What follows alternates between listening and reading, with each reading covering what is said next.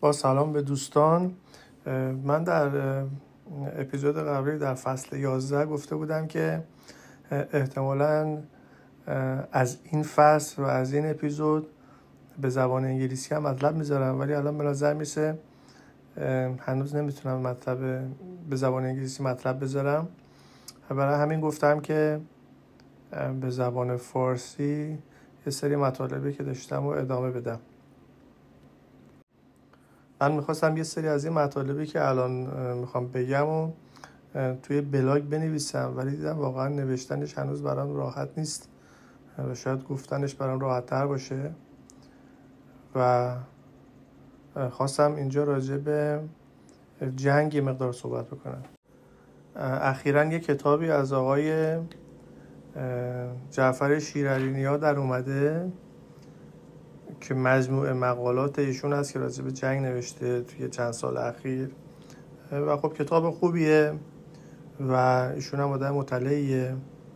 و یه سری چیزهایی به ذهنم رسید از خوندن این کتاب که خواستم خدمتتون عرض کنم.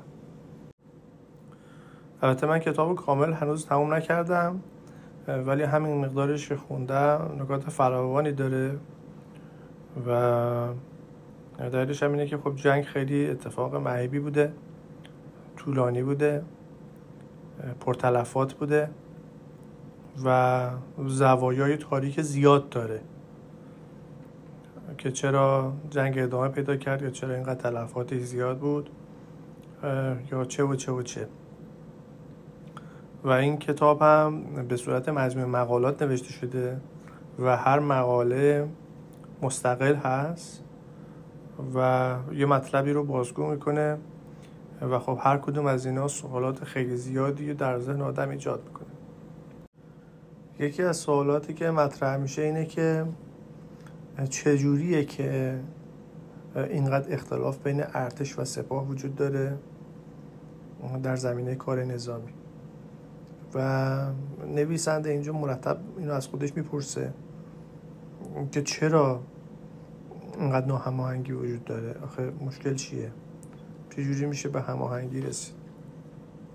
اینجا خواستم اینو بگم که توی کشور ما به صورت تاریخی مشکلات روانی زیاد وجود داره. قبلا هم توی اپیزودهای قبلی راجبی صحبت کردیم که خب این مملکت سابقه طولانی توی استبداد داره و استبداد هم معنیش این است که کسی که میاد بالا میشینه حرفاشو عوض می‌کنه دمدمی مزاجه. یعنی امروز میاد میگه که چقندر خوب است. فردا میاد میگه که چقندر خوب نیست هویج خوب است. این باعث میشه که افرادی که زیر دستن مشکل پیدا بکنن. دچار اختلال حواس بشن. یعنی باعث میشه که یه عده از مردم مشکل افسردگی پیدا بکنن که به حال ذهنشون کور بشه. و یه اتفاق دیگه هم که میفته اینه که باعث جذب اون نیروهایی میشه که عوضیان یعنی اونایی که دروغگوان و اونایی که می‌فهمند که الان اینجا فقط هدف تایید نظرات این آقاست و میان با به و چه چه کردن راه به مقامات پیدا می‌کنن و راه بقیه مردم میبندن.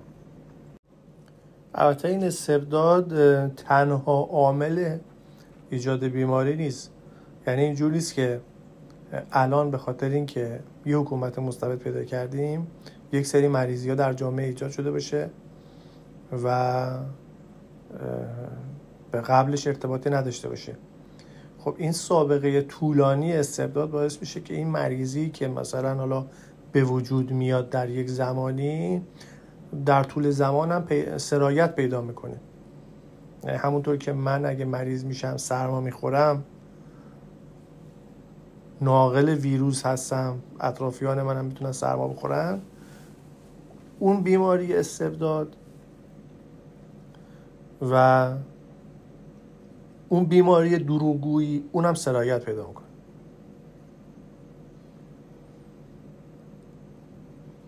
قبلش قبلا گفته بودن که آقای داریوش بزرگ گفته که مملکت ما رو از خوشسالی و دروغ حفظ بفرما. حالا به حال ایشون در حد آقای کوروش نبوده. بعد جالبه که اومده این حرف زده و اینا وقتی زده میشه که خود این آقا متهم هست به دخل و تصرف در حکومتی که آقای کوروش برای ما به وجود آورده بود. به نظر می‌رسه این دروغ و خوشسالی از طبعات حکومت خود ایشون بوده باشه. و قبلش حداقل به این صورت وجود نداشته بوده.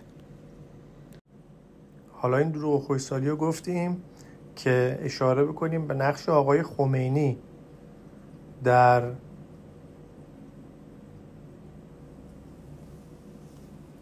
به وجود آمدن دروغگویی در کشور. یا رواج پیدا کردن دروغگویی در کشور. آقای خمینی هم خودش مردم دروغ زیاد می‌گفت و دوستم داشت که دروغ بشنوه. و چون دوست داشت دروغ بشنوه دروغ هم بهش می‌گفتن. البته راجع به دروغ های آقای خمینی قبلا توی همین پادکست صحبت شده و اینجا دیگه نمی‌خوام راجع بهش صحبت بکنیم. منتها خواستیم این رو بگیم که وقتی رئیس مملکت خودش دوست داره دروغ بشنوه یا دوست نداره حقیقت رو بشنوه یا برای شنیدن حقیقت وقت نمی‌ذاره پیگیری نمی‌کنه خب طبیعتا دروغگوها هم پیدا میشن. دروغگوها زیاد میشن.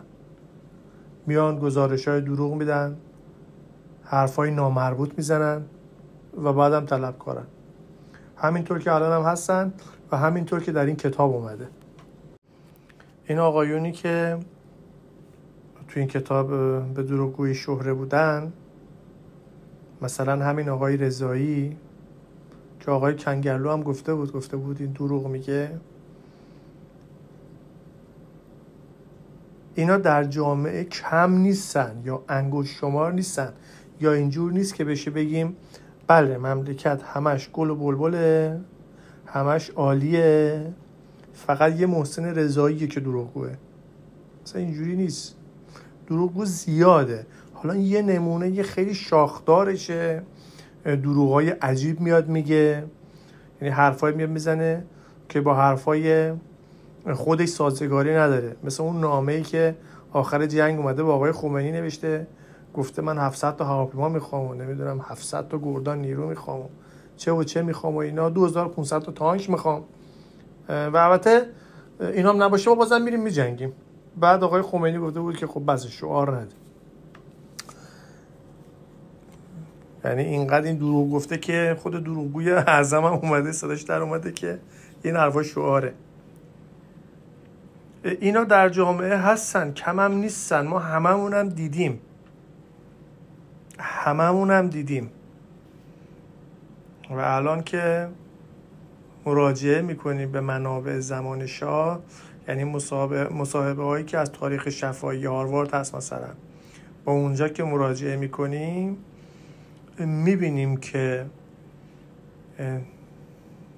حکومت یا جامعه زمان شاه هم توش دروغگویی رواج داشته.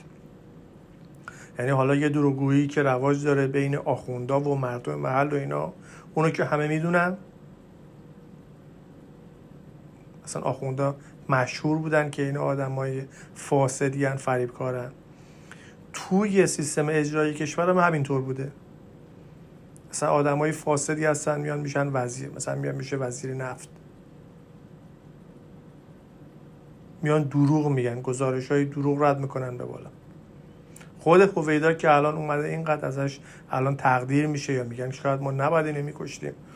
همین آقای هویدا خب خیلی گزارش ها رو رد نمی‌کرده بالا. گفته خب من این گزارش ها رو بدم اعلی حضرت نمیپذیره. خب منم گزارش بیش نمیدم. یعنی حداقل اتفاقی که میفته اینه. و این تازه حالا نمونه خوبشه. نمونه های بدتر هم که البته فرار با این فراگیری دروغگویی البته نمیشه توی جامعه کار زیادی کرد. یعنی نه فقط نمیشه جنگید بلکه کارای پیش پا افتاده دیگه هم نمیشه کرد. مردم دوست دارن دروغ بشنون بنابراین به دروغگو میدان میدن. اگه دروغگو بیا یه تبلیغات دروغی بکنه مثلا تلویزیون بیاد بگه که مثلا کشک من از همه بهتره. یه تبلیغ دروغی هم بکنه دروغای شاخ دارم بیاد بگه و مردم اگه بپذیرن و خب کاری نمیشه برای مردم کرد. برای مردمی که خودشون دروغ دوست دارن بشنون کار زیادی نمیشه کرد متاسفانه. حالا اگه یکی بیاد بپرسه بله حالا راجع به این جنگ چه می‌شد که مثلا ما جنگ رو با پیروزی تموم می‌کردیم. چطور می‌تونست این اتفاق بیفته؟ یا چه می‌شد اصلا جنگی نمی‌شد؟ یا چه می‌شد عملیات موفق ما انجام می‌دادیم؟ خب اینا اولین چیزی که لازم بود این بود که وقتی که انقلاب پیروز شده بود وقتی که شاهو بیرون کرده بودن وقتی که سیستم قبلی پاشیده شده بود آقای خمینی یا رهبری جامعه یا نیروهای مهم کشور به جای اینکه بقیه رو بیان ترد بکنن به جای اینکه به دروغگو میدان بدن. چون همون اول انقلاب هم دروغگو بودن دیگه. همین آقای محسن رضایی که توی قوطی که در نیامده. این قبل از انقلاب بوده زمان انقلاب هم بوده بعدا اومدن این آقا رو فرمانده سپاه دادن. خب این آدم باید بیاد کارنامهش بررسی بشه. آقا شما از کجا اومدی؟ شما تخصص چیه؟ شما می‌خوای چی کار بکنی؟ یا اون کسایی که میان شعار میدن میگن که بله نمی‌دونم نیروهای پهلوی رو همه رو باید منهدم بکنیم. این آدم ها باید بیان بررسی بشن. آقا شما از کجا اومدی؟ چی داری میگی؟ این حرفا باید یکی یکی بررسی بشه. نیروهای مهم کشور سر جاشون باقی بمونن. مثلا دولت موقت وقتی که داره کار انجام میده سعی می‌کنه مملکت رو اداره بکنه. سیستمایی از هم پاشیده دولتی رو بازسازی بکنه. کسایی که میان به این حمله می‌کنن اینا باید بیان گرفته بشن. مورد مؤاخذه قرار بگیرن مورد بازجویی قرار بگیرن. و تصفیه بشه. اگه که این امکان وجود داره که این کار رو انجام بشه میشه تصور کرد که بله جنگ با پیروزی تمام بشه یا اصلا جنگی صورت نگیره. اصلا جنگی صورت نگیره. جنگ اینجور شروع شد که صدام دید که بله در ایران اختلاف هست و قبلا حالا یه ارتشی بود یا یک حمایت بین المللی از رژیم ایران بود که الان اون دیگه وجود نداره. پس من بتونم حمله بکنم. ولی وقتی که در کشور انسجام وجود داره های زبون دراز های دروغگو اینایی که میان یه ریشی مثلا می‌ذارن و به مردم حمله می‌کنن اینا وقتی که بیان تکلیفشون روشن بشه؟ خب بله. حمایت مردمی از رژیم ایران بیشتر میشه.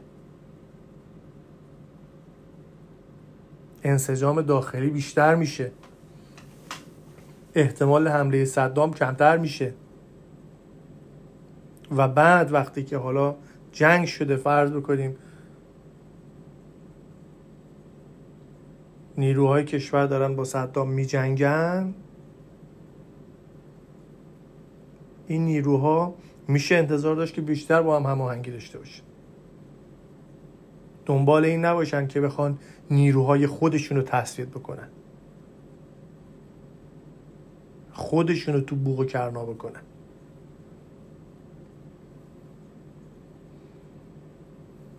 دنبال این باشن که صدام رو شکست بدن تو جنگ پیروز بشن.